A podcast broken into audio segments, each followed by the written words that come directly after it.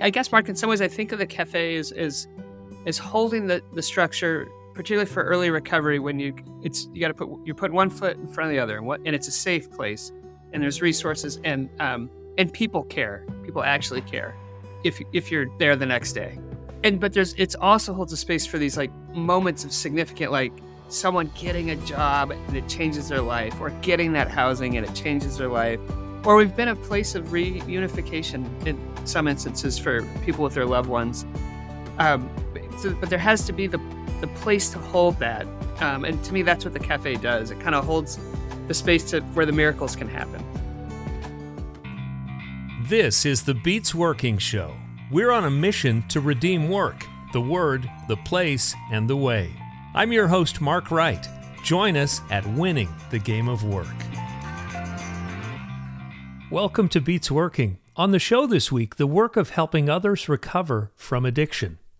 Those of you in the Seattle area may be familiar with Recovery Cafe. It's an amazing nonprofit that helps people facing homelessness, addiction, and mental health challenges. Our guests are Killian Noe, co founder of Recovery Cafe, and David Coffey, the organization's executive director. Their mission is to provide a place of radical hospitality, to create a connection to resources and an authentic healing community for those who are struggling. But an amazing thing happened as the years went by. People in other cities and states called and said, We want a recovery cafe in our town. So, the Recovery Cafe team put together a social licensing plan to help share the model. The Recovery Cafe network was born, and an endeavor of shared ideas, training, and collective impact came about. Today, there are more than 60 Recovery Cafe locations across North America all because a dedicated group of people decided to make healing communities their life's work. And if that isn't redeeming work, we don't know what is. Welcome to Beats Working, winning the game of work. We've got two very special guests this week. Killian Noe, the co founder of Recovery Cafe and Recovery Cafe Network, and also David Coffey. David is executive director of Recovery Cafe. He also serves as the chair of the board for the Washington Recovery Alliance. Killian, David, it's so great to have both of you here. Welcome. Thank you. We're so happy to be with you, Mark. Thanks, Mark. Uh, Killian, if people have not heard of the Recovery Cafe, um, give us a, a nutshell on, on what Recovery Cafe is. We are a place of belonging, a place of becoming, a place of of being loved. And so, David, as the guy that's in charge of running this whole thing that Killian helped co-found, um, I've driven by. I, I, remember driving by the Recovery Cafe in Seattle for many years and thinking, "Huh, that must be an interesting cafe." And I had no idea of what the actual background is. When people ask you, David, what um, Recovery Cafe is, what do you tell them?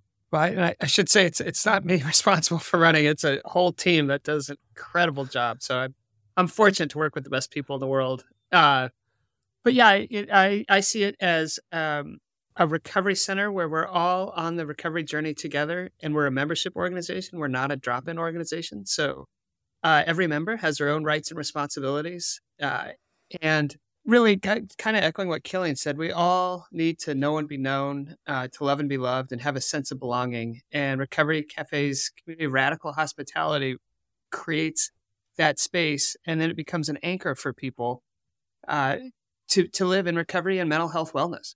Yeah, and we're not just talking about people in recovery. We're talking about people, as you said, with mental health uh, challenges, maybe life challenges. Um, what's the spectrum, Killian, of people who can walk in your door and, and to get some sort of help? Well, I, I'd like to go really broad here and say that we are all recovering from anything that blocks our capacity to love and receive love. That includes uh, most of us humans when you think I, I would say so. And and I, I love that definition because when we really look at what life is all about, we don't come into who we are truly until we get to that point of being able to show love to other people and to accept love. And a lot of things can short circuit that, can't it? Totally. So Killian, take me back in time. I'd love I'd love to know more about your background. I love your accent by the way. You're from the Carolinas. What was childhood like for you? And give me give me the idea of of what little Killian was like way back in the day. I I grew up in a small town in the mountains of North Carolina and I think I was one of the very blessed uh, ones to experience being known and loved in that little town. And I, as David pointed out, that is our special sauce at Recovery Cafe. We try to welcome people into that experience, whatever their childhood was like and and for many um, it was a childhood of trauma. But whatever their life experience has been we want to welcome them into an experience of being known and loved. What, were you involved in the church at all back back in the day? Or what was what was your experience in terms of service and just your your your your heart uh, with its capacity to love other people? Well, my dad was the pastor in this small town, so I was especially known. and uh, sometimes I, I, resented that everyone knew and watched what the the the PKs preachers' kids were up to, but but they were. Um, it was a town of of where people looked out for each other.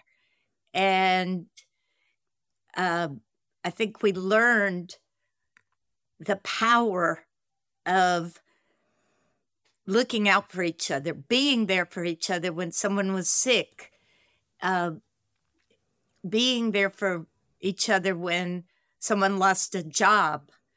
And so it, it was a, it was a good it was a good place to to be steeped in what that looks like, what what real community looks like.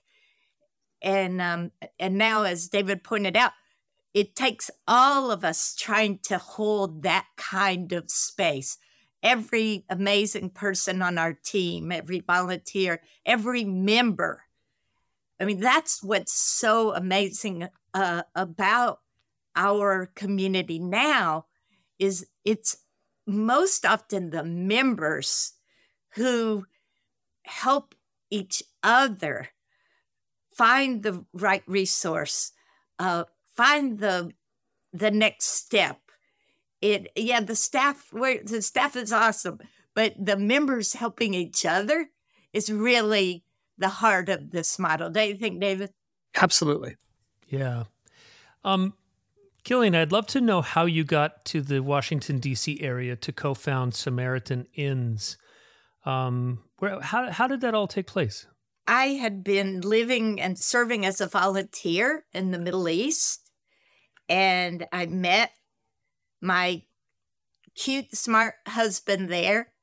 And after three years of living and volunteering in the Middle East, uh, he wanted to go to graduate school at Georgetown University. So that was our next stop. We we came back to the U.S. and and um, and it was there in Washington D.C. that I first experienced uh, life in an American city because I had grown up in this small town and then been in and then been in the Middle East for three years. So I it was I was completely blown away by the fact that there were 10,000 individuals living on the streets of Washington, D.C., the capital of the wealthiest country in the world.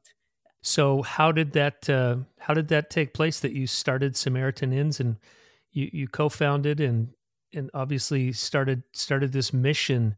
Um, were you looking just to provide housing, or or what was the mission of Samaritan? The mission of Samaritan Inns was to provide supportive housing and initially transitional housing and then longer term housing communities. And how that came about was uh, one Sunday I was at my ecumenical church in Washington, D.C., there in DuPont Circle. And the pastor, who was both a, a visionary and very pragmatic, he said, You know, when people come to Washington, D.C., from all over the world, they often come to see these marble monuments when what they ought to see when they come to the capital of the wealthiest country in the world, they ought to see places on every corner where those who have fallen through the cracks can rebuild their lives. And that's what um, those of us who gathered around that vision, that's what we gave our lives to for the hmm. next hmm. many years. Yeah. What were some of the lessons, Killian, that you learned as you built that from the ground up? Never give up on people. Relapse, sometimes relapse in the way of a mental health challenge or the way of a behavior that's not healthy or or in the way of substance use it's often just part of the journey. So never give up never give up on anybody. So how did you get all the way out here to to the west coast and to the pacific northwest?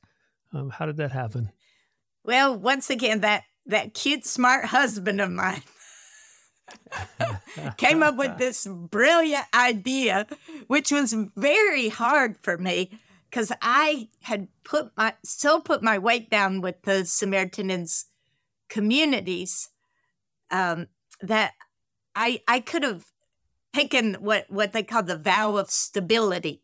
I could have said, "I will be with you. You will be my people for the rest of my life." And and then my husband sent this call to Seattle and after a lot of of uh, negotiation, I um I decided let's do it, and uh, that and here we are, twenty five years later. so when did Recovery Cafe? When was that born? And and you founded it with two others, right? we opened our doors officially in 2004, but for several years before that, we were gathering information, meeting with nonprofit leaders, asking them, what do you feel is missing in in our community? And over and over and over again, we heard there, yes, we have great housing providers here, like Plymouth Housing and so many others.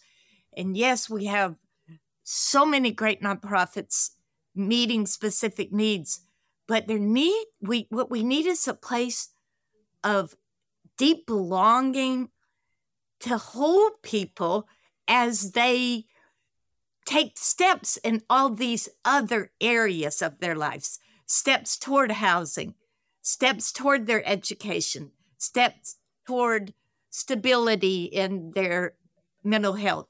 So there there needs to be this place of belonging. And that just resonated very deeply with those of us who were growing more and more committed to this idea.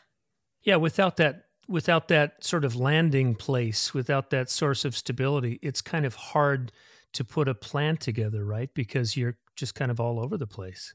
Right. Exactly. David, when somebody walks into a recovery cafe, and we'll get to the to the point that there are, I think, what sixty across the country now, which is just unbelievable. When somebody walks in, David, to recovery cafe, what do they see? What is it like? Well, ideally, they feel like they're walking into a warm, welcoming environment where if we know their name, we use it. If we don't know their name, we introduce ourselves, and um, and it's a it's a beautiful space. I mean, I, I think you've been in there, Mark, uh, and that's that's I would say really a big part of um, Killian's influence is that we're going to be this place that the moment you walk in, it says your life matters, that you're worthy of good things. Uh, and so we have a welcome desk. We want to welcome people and invite them in um, into a space that uh, you know, Howard Schultz wanted Starbucks to be your third place, home, work, and then Starbucks. And for our, what we know is true for a lot of our crew is that it's their only place, and hmm. it's nicer than a Starbucks. Um, so it is this idea of a warm, welcoming community space. So you get checked in, you get greeted. Um, what's that process like, David, of getting to know people who come to the Recovery Cafe and and beginning to understand who they are and what they really need to get to the next level of stability? Well, you know, I, I think it begins with that that welcome, right? Acknowledging a person's inner dignity in that moment. I think a lot of our people feel unseen on the streets. That hmm. people kind of don't make eye contact, kind of avoid them, and we right away want to embrace almost that namaste. The divine in me salutes the divine in you, and you are welcome here. And then, you know, maybe to go at your question kind of a long way, to give you a, a story. We um, our first space was literally 1,700 square feet, and the five of us shared an office. And um, Killian was able to work something out to get an offsite office for me to write grants.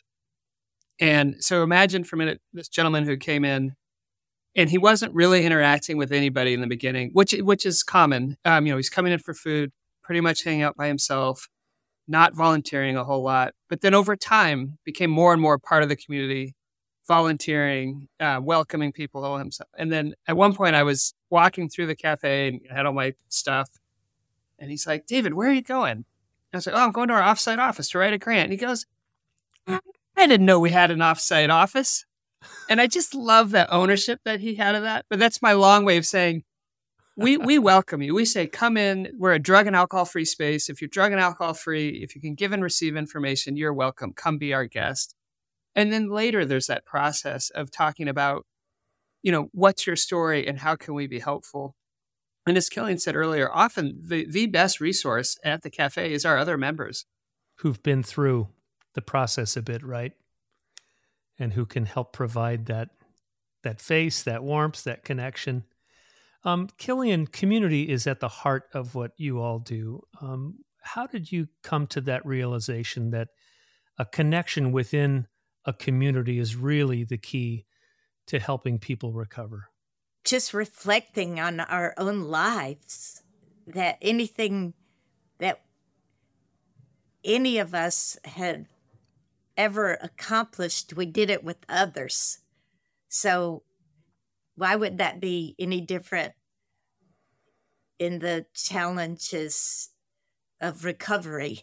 Um, so, uh, all of us who were a part of the early days of Recovery Cafe did a lot of reflecting on what is it we need to grow? What is it we need to stay on this journey that that we've begun? And it was all the answer was always we need each other. Killian, every time you speak, I'm just, it takes me a minute to, to digest it because there's such profound wisdom in everything that you say. I'm a little bit discombobulated at this point because it's just pouring into my, my brain. Um, man, that's, that's amazing. That is so amazing.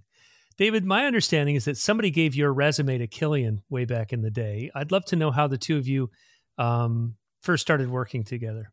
Uh, well, that's true. I, I was looking for a job in Seattle, and someone had forwarded my resume to Killian, and um, I, I, I got an email from Killian saying I heard that you're looking for a job, and um, I was in Washington D.C. at the time, uh, Covenant House, which is an organization that served primarily um, unhoused young people, and Samaritan Inns had always sort of been like ah, like we all knew Samaritan Inns. They always did an incredible job on the um, uh, Fannie Mae homeless walkathon. Like they were kind of the one to follow.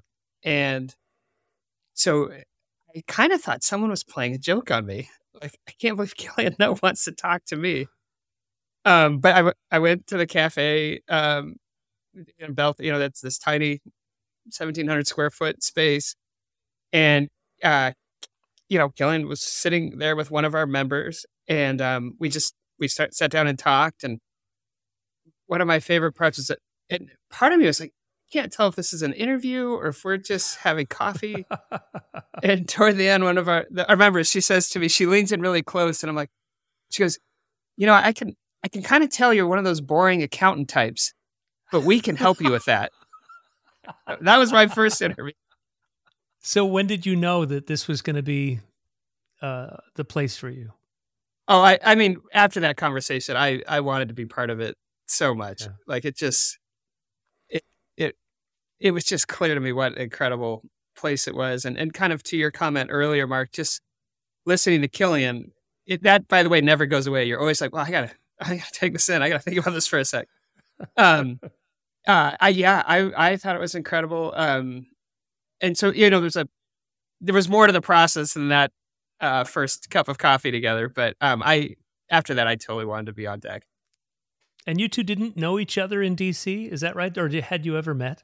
No, we're, we're nodding our heads. I'm sure that works well on a podcast. No, yeah. we didn't meet DC. the the answer is is no. Um, I'd love to know how uh, you started to replicate uh, Killian uh, Recovery Cafe, and and David also feel free to chime in the fact that you have 60 locations across the country is just amazing. What was it like getting that second location and, and what, what was what was it that made replicating this idea possible?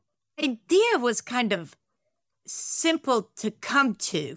The uh, implementation not as simple, but we just had groups coming to us. You know, initially a group from San Jose, California, who had heard about our work uh, through a church in Washington, D.C., this ecumenical church that I had been a part of for 20 some years. And, and so they were the first group. And then there was a group from Everett. And they would come and they would say, Help us do this in our city, in our town. And so we would give them everything, every document. We would try to tell them everything we knew. And and then as the third group came to us, we started to say, you know what? There might be a more um, a more efficient way to do this. Maybe we can figure out how to tell groups of people at the same time how to do this. And that was uh, when that um, the Recovery Cafe Network was born. Yeah. What was the key to successfully replicating? I mean, obviously, people with passion, people with with drive to to create these uh, cafes all over. But but in terms of just retaining the DNA of what you started, what was the key to that successful spread? I'm sure there are a lot of different answers, but as a person who gets to spend time with a lot of these groups, uh, there are 65 now uh, groups in the across the U.S. and, and Canada. Without a doubt, in my mind, it is the depth of heartbreak that the individuals have experienced in their own communities. Their hearts are so broken by the needs in their communities that instead of just pu- pulling the covers over their head, they lean in to the suffering in their communities. And we see it over and over and over and are inspired by these um, groups of people. Initially, it's usually two, then five, then 12, then who are just not going to sit back and watch people suffer in their town or their city without doing something about it. And that's that's what we see in these individuals and and what we get to do is stay inspired by them. Uh, we yes, we share everything we've learned. We share lots of documents and and experience, but the process is very much one of being inspired by them. David, you mentioned, you know, the fact that it's it's hard for people to make eye contact with folks on the street. And I think just from a personal standpoint, I mean, when we do make eye contact, there there's not there's not any way to avoid that feeling of heartbreak, right? I mean, that's that's when that person becomes real. And you know, I just I'm just reminded that every time I see someone who's unhoused, I think, "Oh my goodness, that's somebody's daughter. That's somebody's son." And it's it's just uh, you know when you when you allow their situation to become clear in your own heart it, it's hard to ignore right um, david how did you get how did you get inspired to get into nonprofit work because i know a lot of people in the nonprofit world and they are not paid nearly enough um, it's hard. It's hard work. But how did you first? Uh, what first inspired you in the beginning part of your career? Well, Mark, I, I really appreciate what you just said, and I, I, I do think your heart has to break a little bit every day in this work. And if if it stops breaking, it's probably mm. time to not be doing this work anymore. Um, yeah. So I appreciate your insight on that. Uh, you know, I I have just been so fortunate in my life of some incredible uh, mentors. Uh, Killian being one, um, another we um we we called her our my I called her my grandma, but she was a Catholic nun, so she was not my grandma. She was my um, grandfather's sister. But uh, you know, we would visit her often in Denver, and she ran it was called the Holy Spirit Center, which was a community support center. And um, boy, I, she was just one of the most inspiring people in my life, and and getting to help out with that, and at the soup kitchen, um, and then I, I would say, yeah, there's certainly there are other professions that pay more, but I am so grateful to be here. I I love this job. I love the people I work with, and so the seeing uh, those moments of life transformation are just priceless. It's just such a gift. Hmm. Can you give me an example? Well, well, you know, one would be someone who came in, didn't know anyone, did, was just here for a hot cup of soup, that is now has a kind of ownership to be weighing in on where the executive director is going. uh, another, I um, was in a recovery circle, and um, and maybe Killian can talk more about these, but people share and decide if they want feedback or not. And um, w- one of our members had had um, tested positive for HIV, and every week the group would try to convince him to go back and get another test um, to, just to make sure. Mm-hmm. Um, and and it was a very diverse group, and everyone had different reasons why he he should do that. And um, sometimes he wanted the feedback. Sometimes he said, "No, I don't want feedback." And then the next person did their share. Well, and then one day he went and he came, and it was a false positive. He he was HIV free. And it just the joy that erupted in that room of this very diverse group of people who all authentically, truly were thrilled. And a couple members had different theories on why that it'd come back false positive. That might not have been why I thought it was, but it was just this moment of shared joy that was just, I'll never forget that moment. It was incredible. Um, wow. So I, I, I, guess, Mark, in some ways, I think of the cafe as, as, as holding the, the structure, particularly for early recovery when you it's you got to put you put one foot in front of the other, and what and it's a safe place, and there's resources, and um and people care, people actually care, um, if if you're there the next day, and but there's it's also holds a space for these like moments of significant like someone getting a job and it changes their life, or getting that housing and it changes their life, or we've been a place of reunification in some instances for people with their loved ones. Um, but, but there has to be the the place to hold that. Um, and to me, that's what the cafe does. It kind of holds the space to where the miracles can happen. Killian, tell me more about the recovery circle. Is that a is that a regular thing that happens at the cafes? Yes, it is, Mark. Everyone, you know, but David pointed out this is a membership organization. And so you you get to come in as a guest at first, but then there's a, a point in time where you have to choose Am I going to be a member of this community? And one of the requirements for membership is participating in this weekly loving accountability group we call recovery circles. And everyone is a part of one, and you are uh, with the same people every week because um, if you just change often, then then that whole notion of being deeply known and loved gets missed.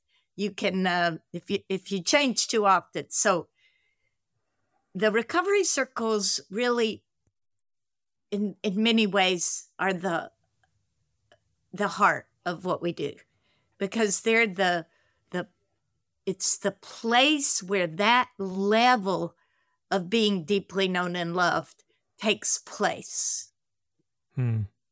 I remember uh, my father passed away in 2011, but he spent most of his adult life as a member of a 12 step organization and mentored hundreds and hundreds of guys over the years. And my brothers and I uh, surprised my dad for his 35th um, sobriety anniversary. And I'd never been to a meeting like that before. And little cinder block building up in Bellingham. And I, I, as I was listening to people talk, it's kind of like when you were talking earlier, Killian. Every every time someone stood up, I was like, "Oh my goodness!" It's like it was like church times a hundred in terms of the feeling of of spirituality, the feeling of love, of support. Um, some people got up and said, "Haven't had a drink in seven days," and people started clapping. And it made me see that that community, that community, is probably as close to God as we'll get Mm. um, because that's what love is, right? Yes. It's, I'm not going to put conditions on whether I sit next to you and support you. I'm, I'm going to sit next to you and and and just love you. And I that really opened my eyes. That was a number of years ago, but um, now I get it. Um, mm. I I get that community, and now I get why my dad was at so many meetings uh, for so many years and uh, and stayed sober that way, um, and and the, gave the gift that that kept on giving for other people. I love love that idea of of just the power of of that community. So thank you um, for sharing that. Yeah, it, you know, I uh, just one quick illustration of that that we uh, uh, one of our members received some really hard news and relapsed one one day and the very next day he was there on the front steps hmm. before we opened waiting waiting for the first person to get there to open the doors and i remember asking him because sometimes when someone relapses with a substance it takes a little uh, bit for them to find their way back. Hmm. And I, I saw I was very curious and I said, Tell me, how is it that you made it back literally the very next day?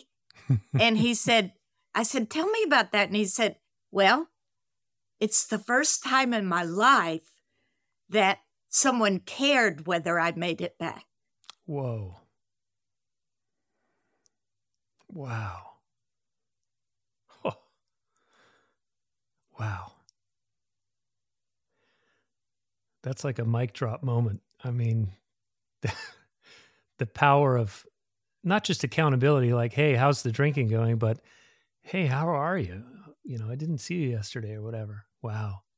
That's an amazing story. Killian, I saw your TEDx talk uh, from a couple years ago. And um, that was a really interesting story that you told. I'd love for you to reshare how on a hike you were badly injured and it crystallized your entire life's work. And I thought that was such a beautiful story. Do you mind do you mind retelling that? Well, I had, you know, been a part of this uh, Samaritan Inns work and, and then Recovery Cafe work for decades um, and was on a hike and fell 30 feet and shattered um, my legs and and without skipping a beat this gentleman scaled the rock face to the bottom of this pit that I had fallen into and scooped me up into his arms and then bench pressed me hmm. onto the rock about, you know, two feet above us. And then he climbed up. And then again, he bench pressed me onto the next truck and he climbed up and again and again. And it just crystallized for me the the fact that we are all falling in pits in various ways throughout our lives and that none of us get out of those pits on our own that there we we rely on those who are willing to to crawl down into that pit with us and scoop us up and journey with us to the next place hmm. where we can then um, do that for someone else and it just crystallized how I mean, it's a simple image really but it's really what this whole healing journey is about yeah. uh, we're all at some it even at the same time we are both reaching out to to help heal another and receiving the healing that we need at the same time wow and where did that happen you were overseas right yeah, it, it was in a, a rainforest in Indonesia. That's an amazing story. And it took you a while to recover, I, I take it, right? It did. Yeah. David, what is it about service that is such a key part of recovery when we when we help other people at the same time as Killian said at the same time that we need help well you know we all have gifts to share. But often we, I think sometimes we don't believe that about ourselves. Hmm. You know, um, I think we're often each our own harshest critic, but recognizing that every one of us has a way to contribute and every one of us has agency to make the world better. And it's, it's a way I think of getting out of yourself when you're part of helping others or helping. I mean, we Recovery Cafe can't operate without its members. Uh, and many members have reported that that sense of being part of something and, and, being counted on was an important part of that early recovery that that um, often people who are struggling with substance use disorder and mental health challenges there's there's shame and isolation and really kind of this brutal self-talk and breaking that and saying no you you are worthy your life matters and you make a difference in the lives of others is a just a powerful part of the the model that uh, Killian and her, her the founder set up. Um, David, if you would talk also about, I don't think the average person, and I certainly count myself in that group of just average people.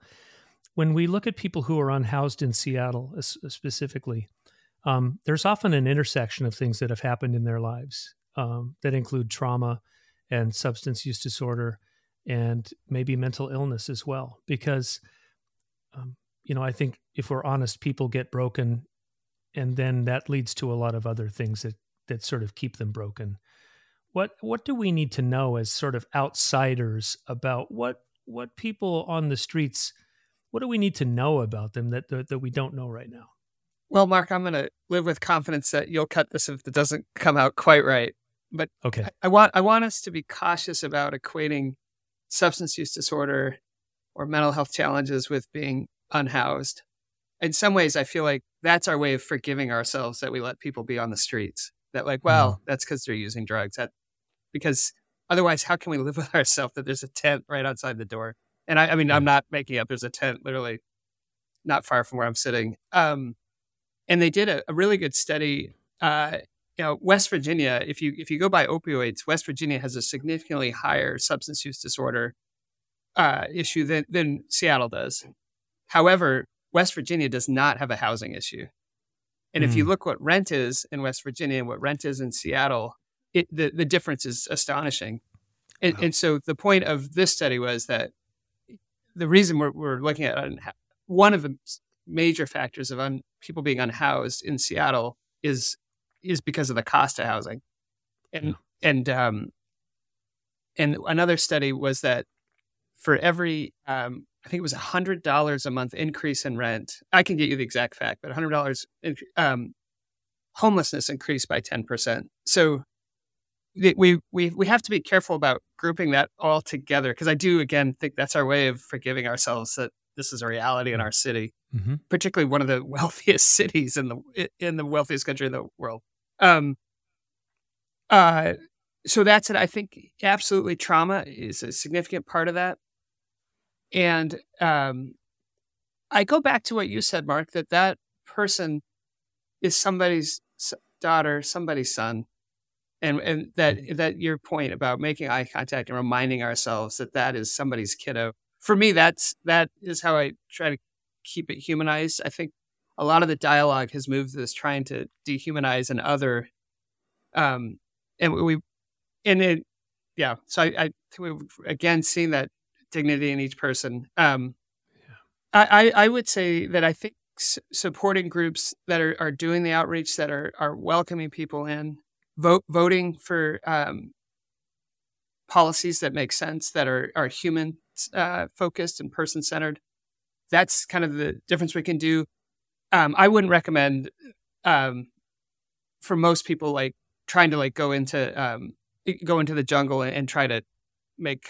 I, I I think you're right. There is a lot going on there, and it, it's. I would rather support people who are doing that work and know what they're doing. Mm-hmm but I would also um, say, you know, I, I, one of the things that Killian said once that just I, I think about every day is, you know, when when we put our weight down with some sort of suffering in the world, whatever, however it is that we do it, if we're contributing our time, our our talent, our resources, we then connect ourselves with all the good, all the hope that's going on in the world, and that's really powerful. And every one of us can do that in some way. So I, I feel like I have absolutely gone a long way around your question, but that's where I ended. I, I I think that was spot on, and and thank you for making that distinction about housing. Um, I appreciate that. Um, Killian, I'd love to know. I mean, you all are on the front lines of of helping people who need help. This is obviously a team sport. We've got government agencies. We have people who donate money. Uh, I've been to a couple of your fundraisers, which are just unbelievably amazing when you start to hear the stories of the members uh, of Recovery Cafe. Where are we in this struggle in Seattle? I mean, what what work is left to be done, and what are some of the realities that we need to just point out for people to understand? This is the question that I was hoping you would ask David because he's because he's so great. Well, why don't why don't you weigh in and then David can okay. chime in after that? Okay. okay. Well, he's just so great at um, understanding the complexities of our city and our county uh, much better than I am at, at that. But I, I will I will say this: we do make choices of how we are going to invest our resources as a city and as a county, and and um, we have a mental health system that does not meet the need, and our our housing possibilities options do not meet the need. And and i i just think that we have to look we have to look in the mirror and say what choices are we making um, that that keep us always being concerned about this overwhelming challenge but never quite meeting the need and so I pun it to you, David. That set you up for that one. I think I, I should mention that my mom sends checks to Killian to say nice things about me. I love um, it. You know, I, I, think to me, some of the realities are um, that fentanyl is is just brutal, and it um, it has such a quick half life, and it's really cheap to get. That um, we, we need to move to a place where if someone says i'm ready to get help that we can get them to detox and treatment in that moment in that window we've mm-hmm. got to hit it um, I, I i think the, the concept of safe consumption sites makes sense i think we've got to keep people alive and give the invitation to changing their, their lives um, as Killian said, we, we have to think through this housing in a significant way. Um, I, I don't want to get too political, but Washington State is pretty close to last on the list when it comes to uh, funding mental health services. And I think a significant reason for that is because we don't have an income tax. Yeah, I you know I could go on for hours on this, but I, I think maybe those are the three I'll, I'll I'll stay with right now. Yeah, I mean, yeah that that's been debated for so many times. We have so many use tax that are disproportionately unfair to to mm-hmm. lower income folks. Um, that yeah, I, that's a whole that's a whole separate ball of wax. But but I, I hear I hear you with with that. Um, yeah, and the other thing that I'm struck by is that we're not really great at preventive spending. Um, we'll incarcerate someone in the King County Jail for I don't know what is it, thirty grand a year, fifty grand a year, I don't know. It's something crazy, mm-hmm. but at the front end of that is is a much smaller cost and opportunity to provide an intervention that might lead to someone not being arrested for an addiction or for whatever. Um, so yeah, but you know, I think that's sort of sort of human nature in our society is that is that we we say we would like to prevent things, but when it comes time to fund them, it, we sometimes are reluctant to do that. I've been thinking a lot about that in regards to school. And I, to me, it would make sense that we would say any any school that um, you know has people on the free lunch program, we're going to invest at the level that there's 15 kids to each teacher in those classes. Hmm. Uh, and yeah, that will be ex- expensive, but I think in 10 years we would be so glad we did that. We're we're asking our most challenges challenged communities to do the biggest lift with the least resources. Uh, yeah. And, and we, we have uh, fairly racist drug policies. They've been that way since the beginning of this country. Um, and so if we if we did both, I think we could really find that we can move the needle. Um, we we've got to, in my opinion, investing significantly in in marginalized communities is an important part of the equation. I know someone very well who works in a middle school, and on a daily basis, basically what the administrative staff is doing is just putting out fires when it comes to kids who are just out of control.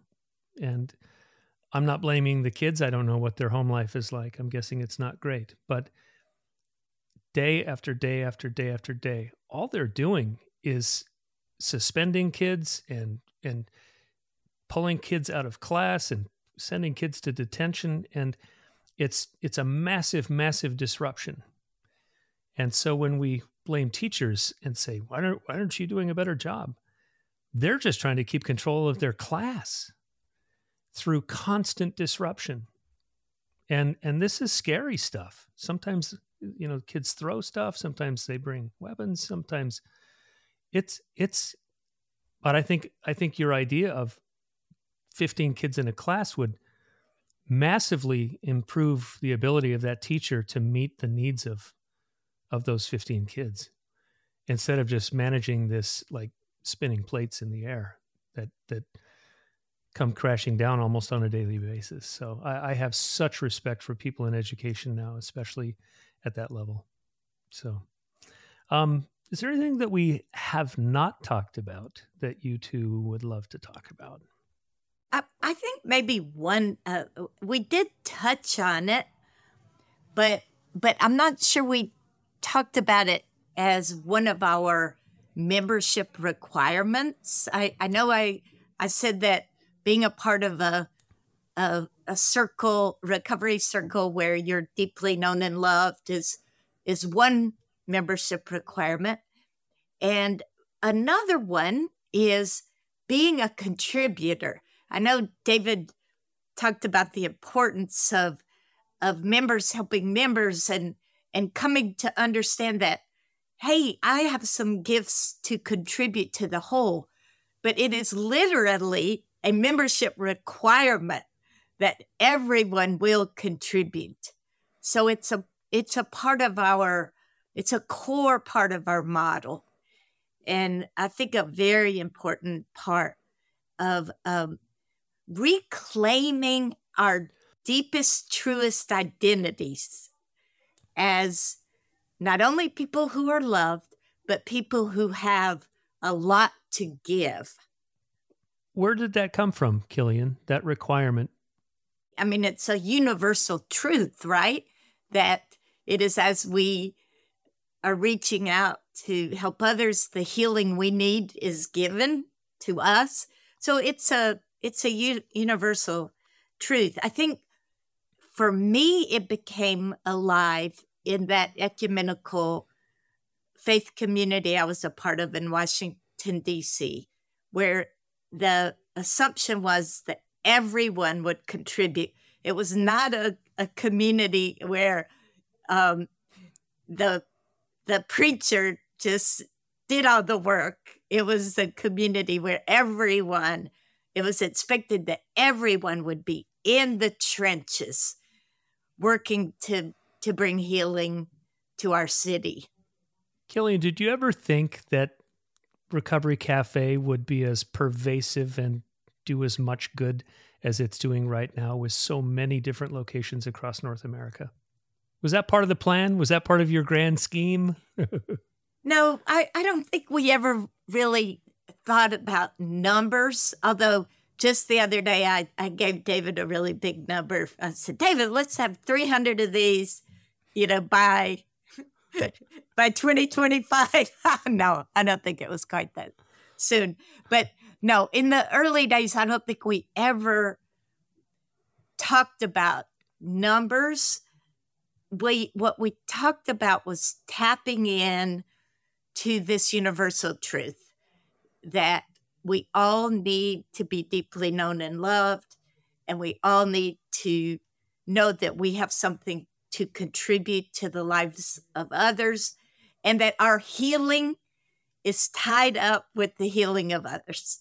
So I think we were more passionate about tapping into those truths um, and not focused on what that would look like in terms of numbers. Yeah. David, when people see unhoused folks on the streets and maybe they're asking for money, I think some, a lot of us feel conflicted. Um, what, what's your best advice when uh, of how we can make a difference, a true difference, in a, in a positive way? Oh, I'd rather you ask Killian that one. Killian, what's your best advice? When you see someone on the street, I I would say the first thing is ask them what their name is and use their name. Say, well, hmm. hello, John. Hello, Jerry. Hello, Cindy.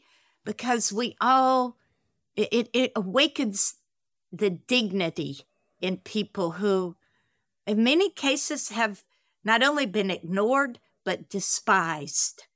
So, my first re- reaction would be to ask, Hey, what's your name? and use their name in addressing them as a fellow human being. Hmm. Okay. We're just about to our stop point, and I've just been so inspired by both of you. I think I'd like to end just with a, a question to you both, and that is what gives you hope? I mean, what, what gets you out of bed in the morning when you first wake up? David? I Just I have the great privilege of seeing miracles happen every day in this work, and that is just such a gift. Um, and working with people who just really inspire me, uh, that really gives me hope. And I know that there are good people working on solutions for these things. So I, I, um, I don't have to do it all. I've just got to do my part, and so that really does. That's a reassuring to me. That's great, Killian. How about you? Well, if I could say two things, the first is um, leaders like David Coffey give me hope because it is a very hard time to be a leader and to just keep um, leaning in, leaning in, leaning in day in and day out the way he does. That truly gives me hope. And then I, secondly, I get to meet leaders like David Coffey um, through these recovery cafes that are spreading and I get to touch their passion and their relentlessness. You know, David Coffey is, I would say, is relentless for the good of others. And I get to see that relentlessness for the good of others in other places. And so, how could I, um, how could I not hope when I get to touch that much goodness? Well, I want to thank both of you for your time, Killian Noe and David Coffey. Um, I have a much better understanding now of how you're transforming lives and, and just the underpinnings of of what you believe and the work that you do. Um, I think what inspires me most is that I think a lot of us have this idea that making a difference in the world is is a huge and heavy lift. And I love what you just said, David, is that all I got to do is my part. And but I think what inspires me, Killian, about your story and the others that co-founded this amazing organization is that you had a heart that that broke and you wanted to make a difference. And one step led to another led to another.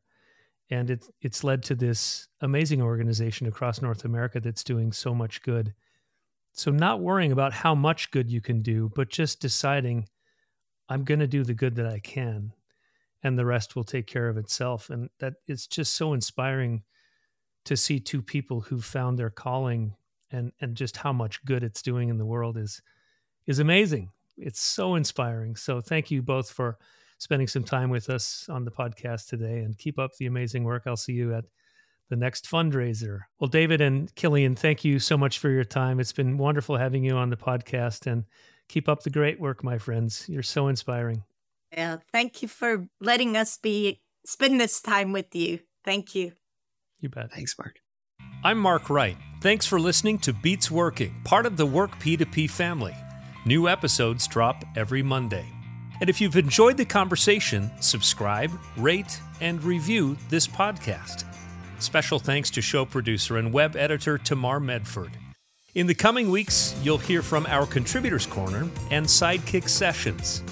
Join us next week for another episode of Beats Working, where we are winning the game of work.